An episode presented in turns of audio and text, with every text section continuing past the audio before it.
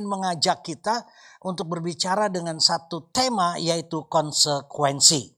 Ya, kita sering dengar misalnya, konsekuen dong, kan sudah berkata begini, harus konsekuen, dan seterusnya, dan seterusnya.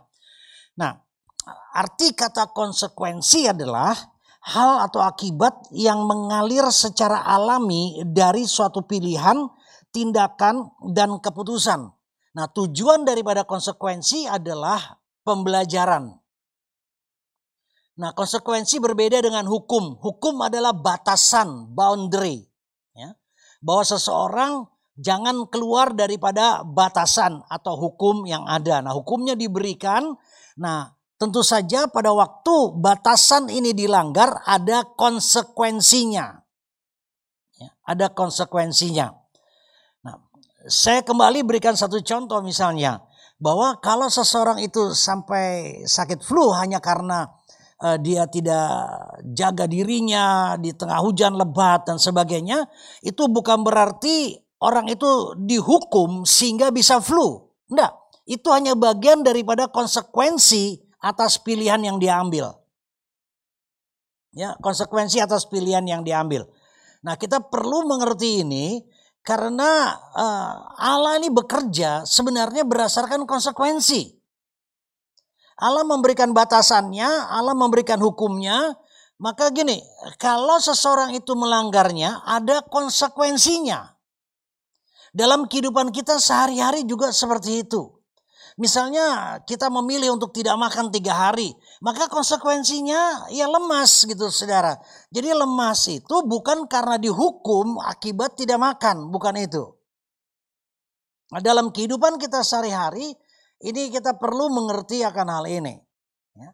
Seperti misalnya anak-anak yang banyak main HP misalnya, kemudian dia lupa belajar misalnya. Nah, seringkali orang tua memilih untuk menghukum. Kalau gitu kamu gak boleh main HP, gak boleh nonton TV dan sebagainya.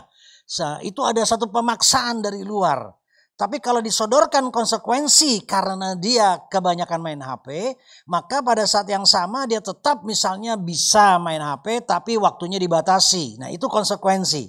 Nah, Tuhan bekerja dengan pola yang seperti ini. Nah, Tuhan bekerja dengan pola seperti ini. Nah, seringkali misalnya kita dengar, oh, kalau kamu kurang berdoa maka kamu akan dihukum oleh Tuhan. Bukan itu saudara, bukan itu. Ya, bukan itu. Atau misalnya ada seseorang yang lakukan yang tidak baik kemudian dia mendapat celaka dan sebagainya. Bukan karena dihukum, itu konsekuensi daripada dia meninggalkan yang baik. Jadi sekali lagi bahwa konsekuensi adalah hal yang mengalir secara alami, muncul begitu saja gitu saudara. Secara alami dari suatu pilihan, tindakan, dan keputusan. Tujuannya sekali lagi adalah untuk pembelajaran. Oke? Nah, Hosea pasal 4 ayat ke-6. Umatku binasa karena tidak mengenal Allah. Seseorang itu pada waktu dia tidak mengenal Allah, dia binasa bukan karena dia dihukum Allah untuk menjadi binasa. Dia binasa karena konsekuensi dari pilihan untuk tidak mengenal Allah. Sampai di sini saudara bisa menangkap, bisa mencerna dengan baik ya. Nah, jadi dikatakan karena engkaulah yang menolak pengenalan itu, maka aku menolak engkau menjadi imamku. Dan karena engkau melupakan pengajaran Allahmu, maka aku juga akan melupakan anak-anakmu. Jadi kekasih Tuhan, konsekuensinya begitu banyak pada waktu seseorang ini menolak akan pengajaran, pada waktu seseorang ini menolak akan pengenalan akan Allahnya. Jadi konsekuensinya adalah begini, bukan hanya untuk dirinya sendiri tetapi juga untuk keturunan demi keturunan. Nah, di dalam King James dikatakan bahwa umatku ini akan binasa karena kurang pengetahuan. Nah, kalau kurang pengetahuan tentu saja harus belajar supaya dapat pengetahuannya. Ya, supaya dapat pengetahuannya. Nah, kenapa mereka kurang pengetahuan? Karena mereka menolak pengetahuan itu. Yang dimaksud di sini adalah pengenalan atau pengetahuan tentang Allah itu sendiri. Nah, kemudian aku juga akan menolak mereka. Itu di dalam terjemahan King James. Jadi Allah tidak pernah menolak orang, tidak pernah menolak manusia, sampai manusia itu yang menolak Allah. Jadi pada waktu Allah memisahkan dirinya dari manusia itu sebenarnya adalah konsekuensi atas pilihan manusia itu. Pilihan yang diambil oleh manusia itu, keputusan demi keputusan. Nah kemudian dikatakan gini, bahkan aku pun akan melupakan keturunanmu. Nah di dalam Message Bible dikatakan karena kamu menolak untuk mengenali pewahyuan akan Allah, pewahyuan yang datang dari Allah, maka aku pun akan menolak keturunanmu. So ini dampaknya besar sekali saudara. Ini semua adalah konsekuensi. Yang Tuhan mau adalah kalau saudara perhatikan dalam kitab Hosea pasal 4 mulai dari pasal 1. Ini berbicara tentang bagaimana orang-orang Israel pada waktu itu mereka menyembah berhala, mereka lebih mementingkan diri mereka untuk kepentingan hari demi hari, sementara mereka mengabaikan tentang Allah, mereka mengabaikan pengenalan akan Allah, mereka mengabaikan pengajaran-pengajaran yang Tuhan berikan kepada mereka. Nah, apa akibatnya? Akibatnya mereka selalu keluar dari batasan yang Allah tentukan. Jadi pada waktu penyakit sampar misalnya datang, waktu pedang datang, kelaparan datang, sebenarnya konsekuensi pada waktu begini. Waktu mereka tidak mengenal Allah dengan baik, maka mereka mudah untuk melanggar batasan yang ada. Padahal tujuan daripada batasan ini, tujuan dari hukum, tujuan dari law ini sebenarnya bukan untuk kepentingan Tuhan. Ini untuk kepentingan orang itu sendiri. Bahwa kalau kamu ada dalam area ini, kamu aman. Jadi pada waktu orang itu memilih yang lain. Nah ini dalam kitab Hosea dijelaskan. Bahwa kamu yang memilih.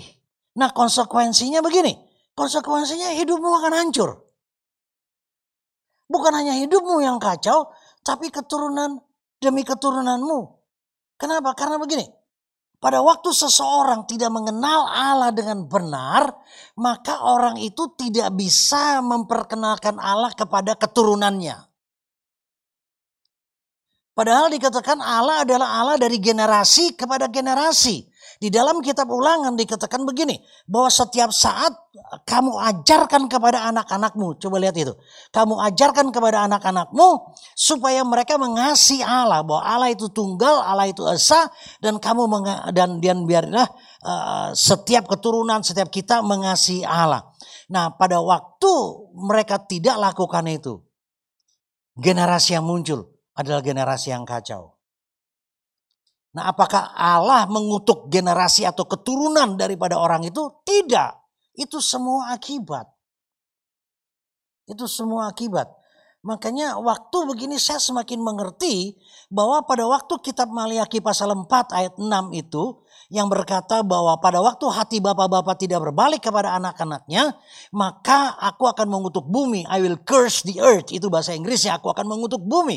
Dan semua itu kan bicara tentang gini, kebutuhan dan sebagainya kan datang dari sana. Nah kenapa sangkut pautnya ke generasi? Karena kalau dari orang tua, dari semua generasi yang ada, itu tidak mengenal Allah, mereka tidak mungkin bisa memperkenalkan Allah kepada generasi berikutnya. Nah, kekasih Tuhan, mari kita lihat lagi tentang konsekuensi ini. Ulangan pasal 30 ayat 19. Ulangan 30 ayat 19 berkata demikian. Aku memanggil langit dan bumi menjadi saksi terhadap kamu pada hari ini. Kepadamu kuperhadapkan kehidupan dan kematian, berkat dan kutuk. Pilihlah kehidupan. Perhatikan bahwa Allah tidak membuat orang bahwa begini, kamu gak bisa bergerak. Enggak. Allah selalu memberikan kepada manusia untuk memilih. Kenapa? Karena Allah memberikan kehendak bebas kepada manusia. Nah pada waktu pilihan itu salah, maka ada konsekuensinya. Allah memberikan kehendak bebas sejak awal kepada Adam dan Hawa.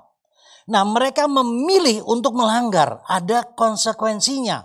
Pilihan mereka pada waktu mereka melanggar itu bukan berarti nanti Allah hukum, enggak. Konsekuensinya mereka harus terpisah dari Allah. Kitab Yesaya juga berkata begitu. Bahwa pada akhirnya mereka kehilangan satu hubungan relasi yang sangat dekat dengan Allah. Kenapa? Karena mereka memilih untuk menentang Allah. Mereka memilih untuk menolak Allah. Itu konsekuensi yang muncul. Nah, begitu juga dalam kehidupan banyak manusia. Kita memilih.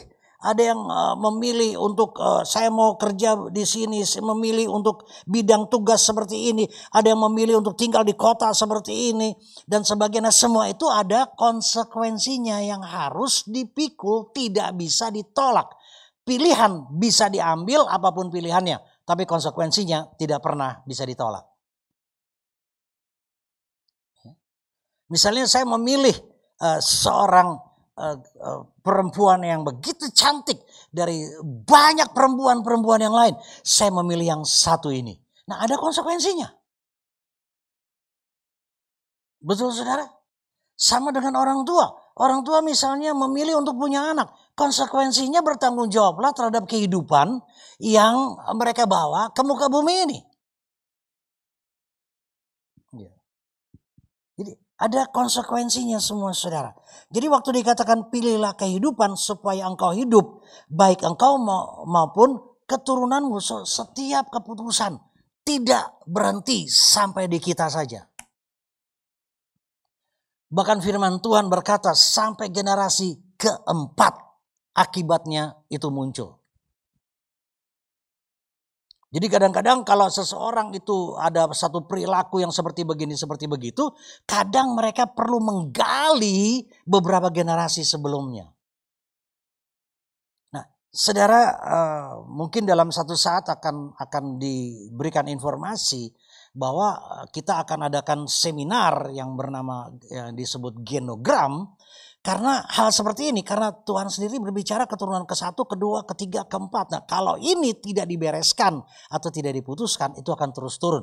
Kalau kita sendiri tidak memulainya untuk bersama dengan Tuhan, itu akan terus kepada generasi, terus kepada generasi. Nah, bagaimana memilih kehidupan? Memilih kehidupan dikatakan begini, dengan mengasihi Tuhan Allahmu. So, kekasih Tuhan. Jadi kalau dikatakan bahwa kasihilah Tuhan Allahmu dengan segenap hati, segenap jiwa, segenap akal budi. Tujuannya begini, tujuannya bukan Tuhan semakin baik, enggak. Supaya saudara dan saya menerima kehidupan yang Tuhan sediakan. Karena pada waktu kita mengasihi Tuhan Allah kita dengan segenap hati, segenap jiwa, segenap akal budi, maka kita akan mendengarkan suaranya. Kita akan berpaut kepadanya. Sehingga kita tidak mudah untuk teralihkan perhatian kita terhadap hal-hal yang tidak berguna. Gampang manusia, mudah manusia untuk perhatiannya teralihkan. Saya berikan satu contoh yang sangat-sangat sederhana. Sangat sederhana. Tadi saya mau ke toilet. Nah, waktu saya mau ke toilet, saya mau ambil kunci untuk toilet. Waktu saya mau ambil kunci, saya lihat istri saya buka permen. Nah, waktu dia buka permen, saya bilang minta dong permennya separuh aja, kecil sedikit. Nah, kemudian dia gigit, dia kasih separuhnya sama saya. Ya, suami istri nggak apa-apa. Kalau COVID yang orang lain nggak boleh. Nah, kemudian waktu dia kasih ke saya keluar, saya lupa kunci. Nah, di dalam kehidupan banyak manusia akan banyak hal yang membuat kita teralihkan dari mendengar suara Tuhan menjadi mendengar suara yang lain, dari berpaut kepada Tuhan kepada berpaut kepada yang lain. So, kekasih Tuhan, waktu dikatakan bahwa kehidupan itu muncul karena kita mendengar suara Tuhan. Berapa banyak orang Kristen yang betul mendengar suara Tuhan. Nah, saya cuma mau sampaikan kepada saudara. Bicara mengasihi Tuhan, ini bicara tentang relasi yang terbangun dengan baik. Nah, gini saudara, gini. Tuhan tidak pernah pelit untuk bicara kepada saudara dan saya. Tuhan tidak pernah pelit. Tuhan selalu mau bicara supaya kehidupan kita menjadi lebih baik. Tapi perkaranya apakah manusia itu mau mendengar atau tidak. Nah, kata mendengar itu gini, pernah dengar kata dengar-dengaran gitu saudara ya. Nah, lawan katanya kan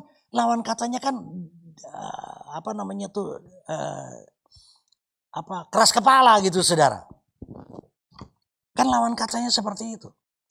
Nah, seseorang tidak mungkin bisa mendengar suara Tuhan kalau dia nggak dekat sama Tuhan. Apalagi kalau Tuhan bicara lewat hati.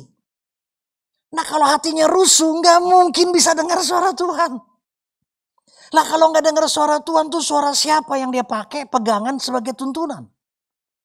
Ya nggak heran kalau kehidupannya yang dialami bukan kehidupan yang berasal dari Tuhan.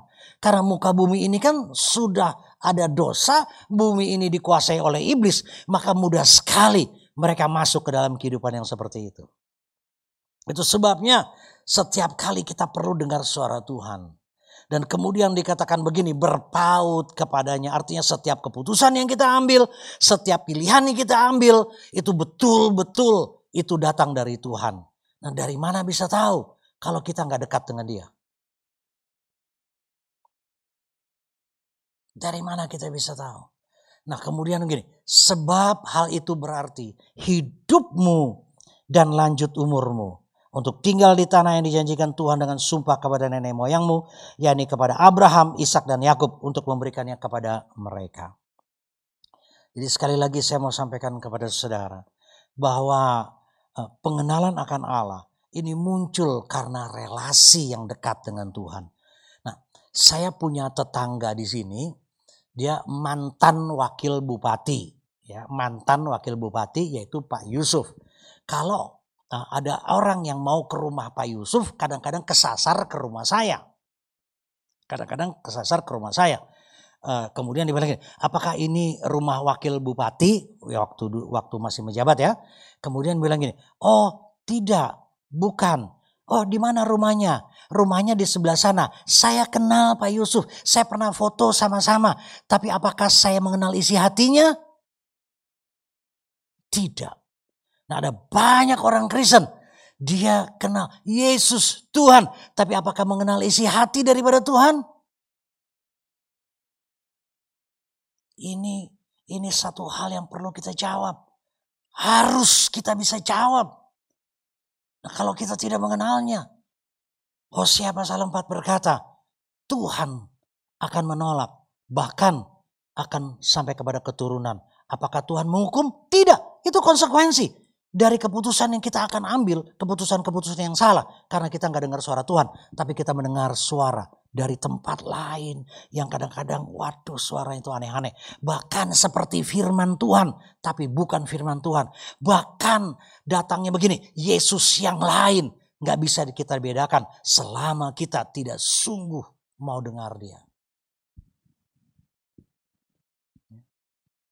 Nah kekasih Tuhan Jadi kalau kita mengenal Tuhan, kita bangun relasi semua untuk kebaikan saudara dan saya. Bicara mengenal Tuhan, ini kan nggak bicara begini. Saya terima Yesus sebagai Tuhan dan Juru Selamat, kemudian wow saya rasa lega dan sebagainya. Kan bukan itu, bicara day by day. Bicara hari demi hari demi hari. Karena kata pengenalan di sana bukan hanya mengenal apa yang tertulis tentang Tuhan, tapi kata mengenal di sana adalah hari demi hari bergaul bersama dengan Tuhan. Karena penting bagi kita dua perkara ini. Kalau kita hanya dapatkan misalnya firman Tuhan, bagus. Tapi kita belum bisa mengerti sampai Roh Kudus yang menerjemahkannya kepada saudara dan saya. Dan ini hanya bisa terjadi kalau kita memang bangun hubungan dengan satu disiplin. Bahwa ini saatnya saya cuma mau dengar suara Tuhan. Saya cuma mau duduk diam. Saya mau buka semua kebenaran firman Tuhan. Nah apa yang tertulis menjadi batasan nanti. Makanya disebut hukum. Jadi kalau saya dengar benar gak sih ini dari Tuhan? Batasannya kan firman. Yaitu hukum yang ada. Nah, saya ajak lagi untuk kita lihat Yosua 24 ayat 15. Tetapi jika kamu anggap tidak baik untuk beribadah kepada Tuhan, pilihlah pada hari ini. Jadi sekali lagi pilihan disodorkan kepada saudara dan saya. Disodorkan kepada saudara dan saya. Perhatikan pada waktu bangsa Israel di padang gurun mengumpulkan emas, perak dan sebagainya. Kemudian membuat lembu emas. Setelah itu mereka menyembah lembu emas. Betul? Pertanyaannya, apakah Allah memberhentikan mereka untuk membuat lembu emas? Tidak.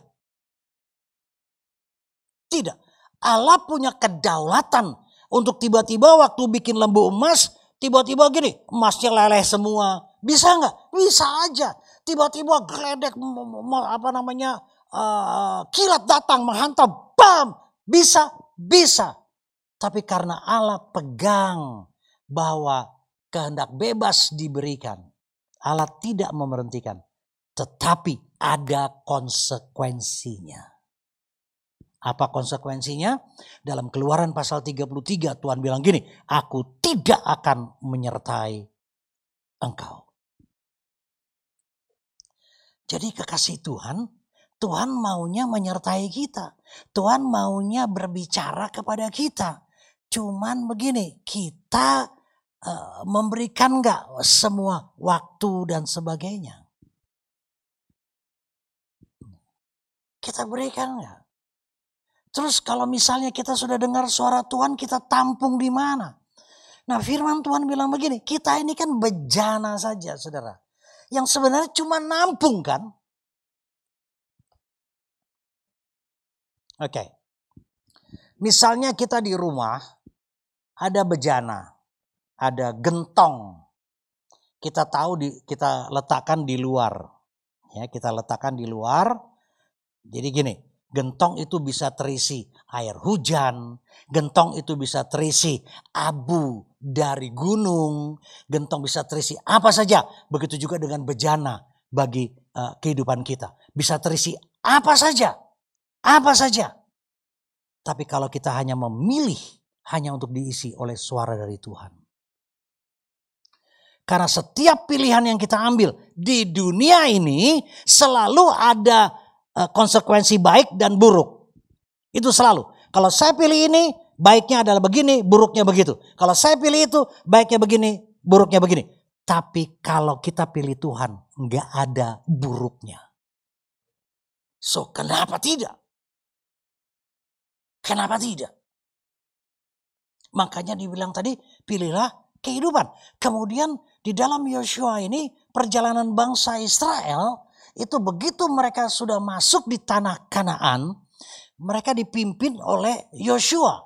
Nah, selama kepemimpinan Yosua, Yosua selalu mengandalkan Tuhan, dia selalu mengandalkan Tuhan. Kemudian keluarlah pernyataannya di dalam Yosua 24 ayat 15, karena ini adalah akhir-akhir daripada kepemimpinan Yosua yang akan pensiun kemudian meninggal. Tapi pesannya sederhana, pesannya dia bilang, tetapi jika kamu anggap tidak baik untuk beribadah kepada Tuhan, pilihlah pada hari ini kepada siapa kamu akan beribadah. Ini hubungannya ke Hosea pasal 4 ayat 6 apa? Karena pada waktu zaman Hosea, bangsa Israel memilih untuk menyembah berhala, bangsa Israel memilih untuk mengisi waktunya seperti maunya mereka. Kemudian mereka memilih untuk mendengar apa yang mereka mau dengar. Nah, kekasih Tuhan, di dalam kita dengar firman Tuhan, kita dengar, kadang-kadang orang berkata begini, bahwa aduh firmannya begini, aduh firmannya begitu. Sudahlah, kalau kita memang ditentukan untuk itu, konsekuensinya gini, disiplin diri kita untuk dengar. Karena kegagalan banyak manusia adalah memilih apa yang dia mau dengar. Padahal Tuhan bisa berbicara beda. Saudara pernah dengar bahwa orang dengar khotbah terus tidur? Ya, iya memang kalau yang khotbahnya Nina Bobo gitu ya tidur beneran gitu saudara orang. Tapi udah kemudian bisa tidur kenapa? Karena nah apa yang perlu dirubah dari orang itu disiplin buka telinganya. Karena Tuhan tetap bisa bicara dengan segala cara Tuhan. Bangsa Israel pada waktu itu, pada zaman Yosua, mereka memilih begitu. Seperti yang dikatakan di dalam kitab Ulangan. Katakan kepada keturunanmu, katakan kepada keturunanmu. Tuhan itu esa dan kasihlah Tuhan Allahmu dengan segenap hati, segenap jiwa, segenap akal budi. Katakan itu di jalan, katakan itu pada waktu engkau bergaul, katakan itu dimanapun. Maksudnya gini, keturunan kepada keturunan. Nah kalau yang ini tidak mengenal Allahnya, mereka tidak meneruskan apa yang terjadi. keturunannya. Itu pasti akan kacau. Nah, ini yang terjadi setelah Yosua mati. Setelah Yosua mati, masuk kepada zaman hakim-hakim. Mereka selalu melupakan Tuhan. Begitu ada masalah, mereka menjerit, berseru kepada Tuhan. Tuhan lagi bekerja. Kenapa? Karena memang konsekuensi daripada perjanjian yang Allah sudah katakan kepada mereka. Jadi Tuhan juga pegang konsekuensinya.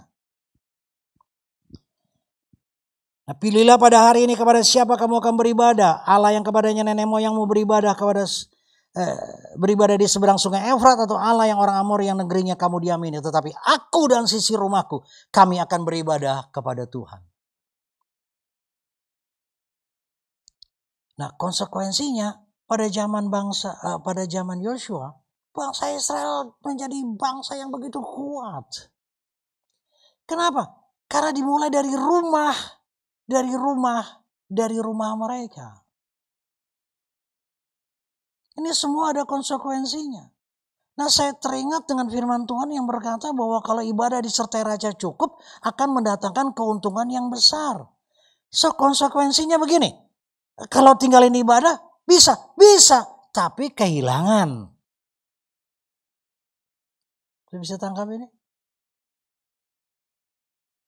Itu semua ada konsekuensinya. Ada orang bilang gini, aku malas baca firman. Ya, konsekuensinya ada. Apa? Imannya akan mudah terganggu. Karena firman Tuhan berkata bahwa iman timbul dari pendengaran, pendengaran akan firman Kristus. Nah, kalau itu diabaikan, pasti imannya seperti kita banyak dengar iman yoyo gitu, saudara. Nah, seseorang yang mengenal Tuhannya dengan baik, dia pasti suka dekat dengan Tuhan, dia pasti suka mengasihi, suka. Dan terus itu kesukaan itu pasti muncul. Kesukaan firman, kesukaan akan the presence of the Lord itu pasti akan muncul dimanapun dia berada.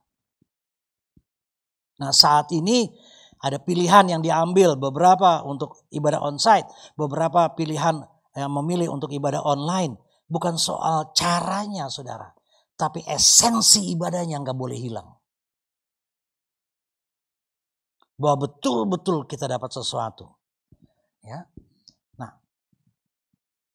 saya kembali kepada Hosea pasal 4 ayat 6 itu. Waktu dikatakan bahwa karena kamu menolak untuk mengenali pewahyuan dari Allah. Pewahyuan dari Allah. Kita bisa belajar dari apa yang tertulis. Tapi penyingkapan hanya datang dari Tuhan langsung.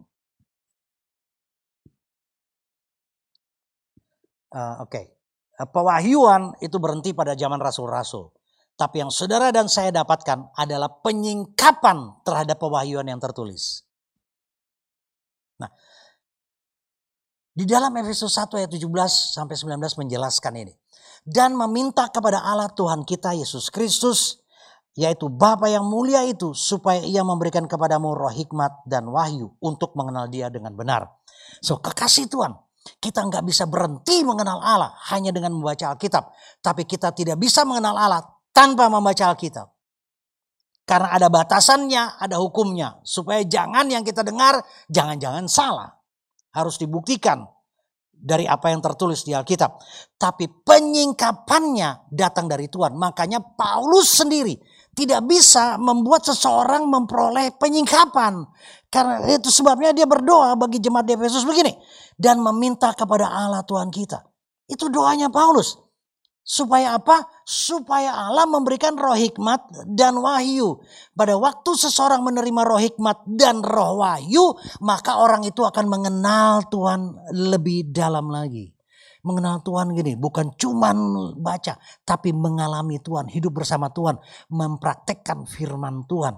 Nah, di sini tertulis begini, saudara, roh hikmat dan wahyu. Bukan hikmat, bukan pewahyuan.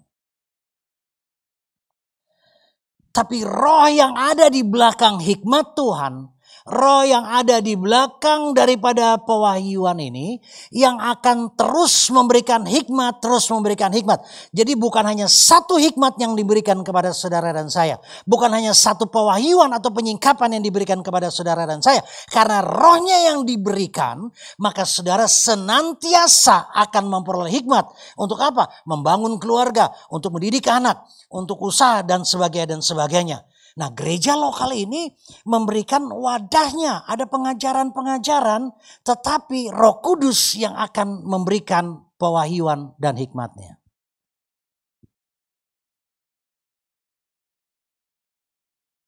Di dalam Hosea 4 ini kan bicara juga tentang pengajaran. Ada kelas MAMS di mana dibuka banyak hal supaya bisa menjadi lebih baik. Kecuali ya sudah jadi perempuan atau ibu yang super mom, it's okay. Tapi kalau enggak, kita perlu ditambah. Kita akan buka kelas ayah gitu saudara. Kenapa? Karena kita perlu, mungkin bukan untuk anak kita seperti saya belajar. Untuk saya bisa terapkan cucu kepada generasi. Saya bisa ikut dan semua Zoom. Saya nggak bisa bilang saya nggak punya waktu. Karena disiplin pengenalan akan Allah harus datang dari kita, nggak bisa datang dari luar.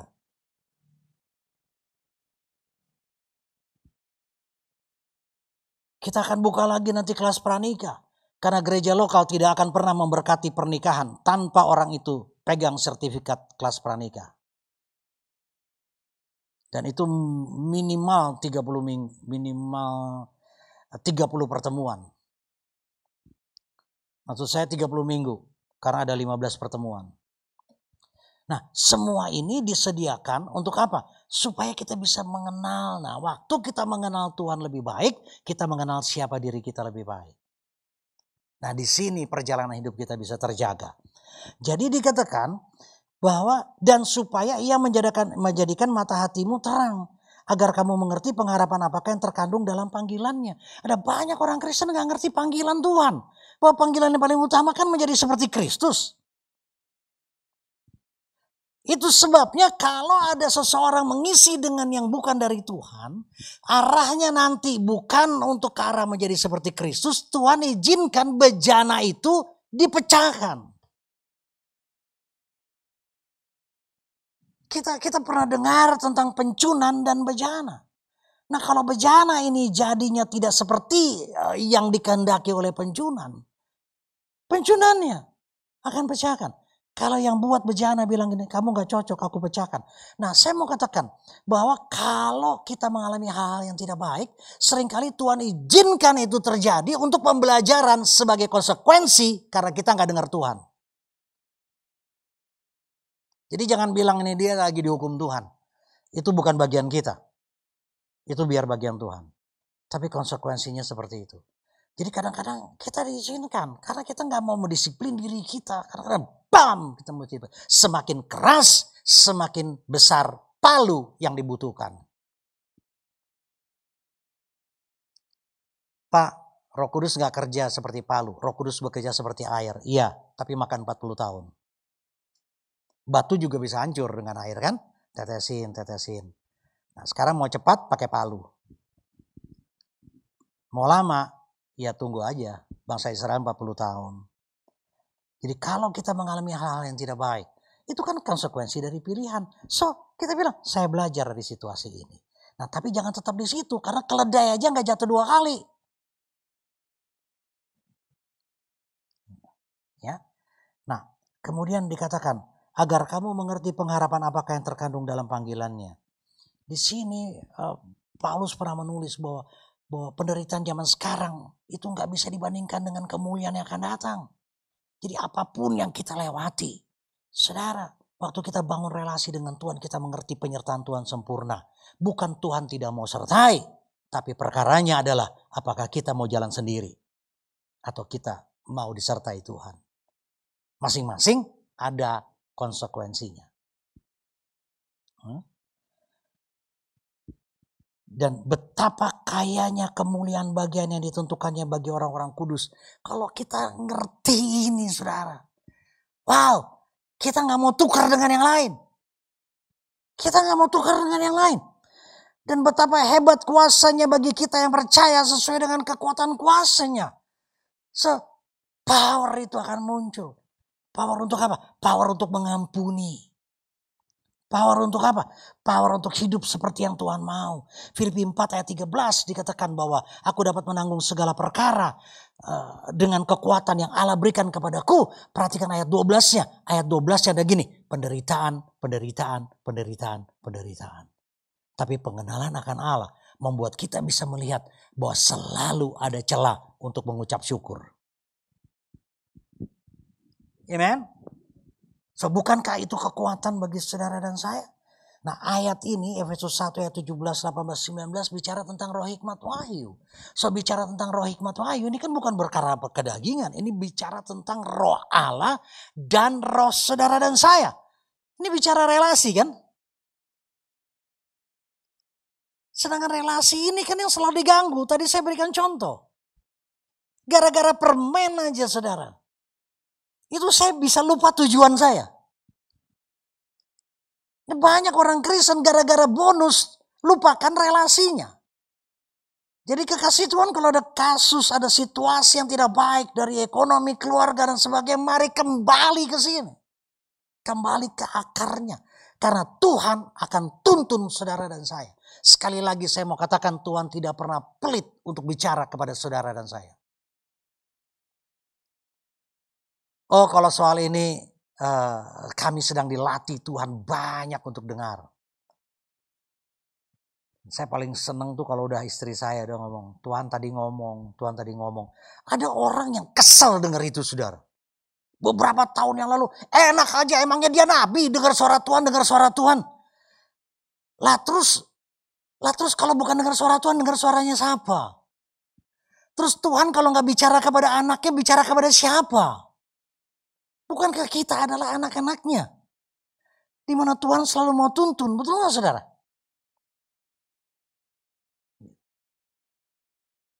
Ini kan relasi. Dari relasi yang terbangun, untuk bangun relasi ini disiplin saudara. Dengerin firman walaupun kita kadang-kadang nggak suka. Nah, disiplinnya gini, bikin jadi suka. Kadang-kadang tidur, disiplinnya gini, bikin nggak tidur. Atau mau ngikutin daging. Ini kan kasus saudara. Di banyak orang Kristen yang seperti itu. Ya. Karena dari sana apa yang saudara peroleh? Roh hikmat dan wahyu. Efesus 1 ayat 17, 18, 19. Dari sana saudara dan saya akan memperoleh pengenalan yang lebih dalam. Karena tanpa itu. Jadi kita gabungan antara yang tertulis dengan hubungan dengan Tuhan. Membuat kita bisa mengenal Yesus yang benar. Bukan Yesus yang lain. Pada waktu seseorang mengenal dari perjumpaan orang itu dengan Tuhan, hidupnya nggak mungkin nggak berubah. Ada seseorang yang berkata begini, perjumpaan dengan Tuhan itu satu pengalaman yang traumatis, katanya. Wih, luar biasa. Saya bilang bukan cuma perjumpaan, perjalanan dengan Tuhan adalah kehidupan aventurir yang sangat luar biasa. Amen. Dari sana saudara dan saya butuh dan menerima yang kita butuhkan. Apa? Tuntunan. Jadi kita gak salah ambil kan? Betul gak saudara? Gitu. Nah, saya katakan tadi setiap konsekuensi yang kita pilih di dunia ini pasti ada baik ada buruknya. Aduh Pak, istri saya begini. Aduh Pak, suami saya begini. Ya, siapa suruh kamu pilih? Kamu pilih dia. Nah, kalau pilihan itu sudah datang, jangan dibuang. Konsekuensinya pikul. Kasih dia. Karena kalau musuh aja disuruh mengasihi, apalagi pasangan kita. Betul gak saudara? Saya pernah sampaikan gini, kalau gak bisa nyetir mobil, jangan mobilnya dibuang. Belajar nyetir mobil. Kalau ada yang mau buang mobil, kasih ke saya. Nah, maksud saya, kekasih Tuhan. Begitu juga dalam perjalanan hidup kita. Konsekuensi itu sebenarnya satu hal yang alamiah. Tapi dari Tuhan itu gak pernah baik dan buruk. Dari Tuhan selalu baik adanya.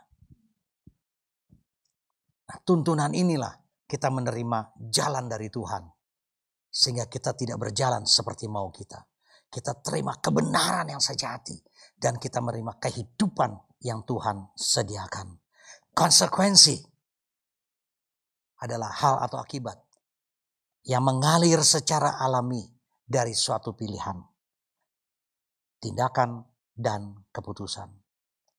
So, konsekuensi untuk pembelajaran. Hukum adalah batasan. Kita berdoa.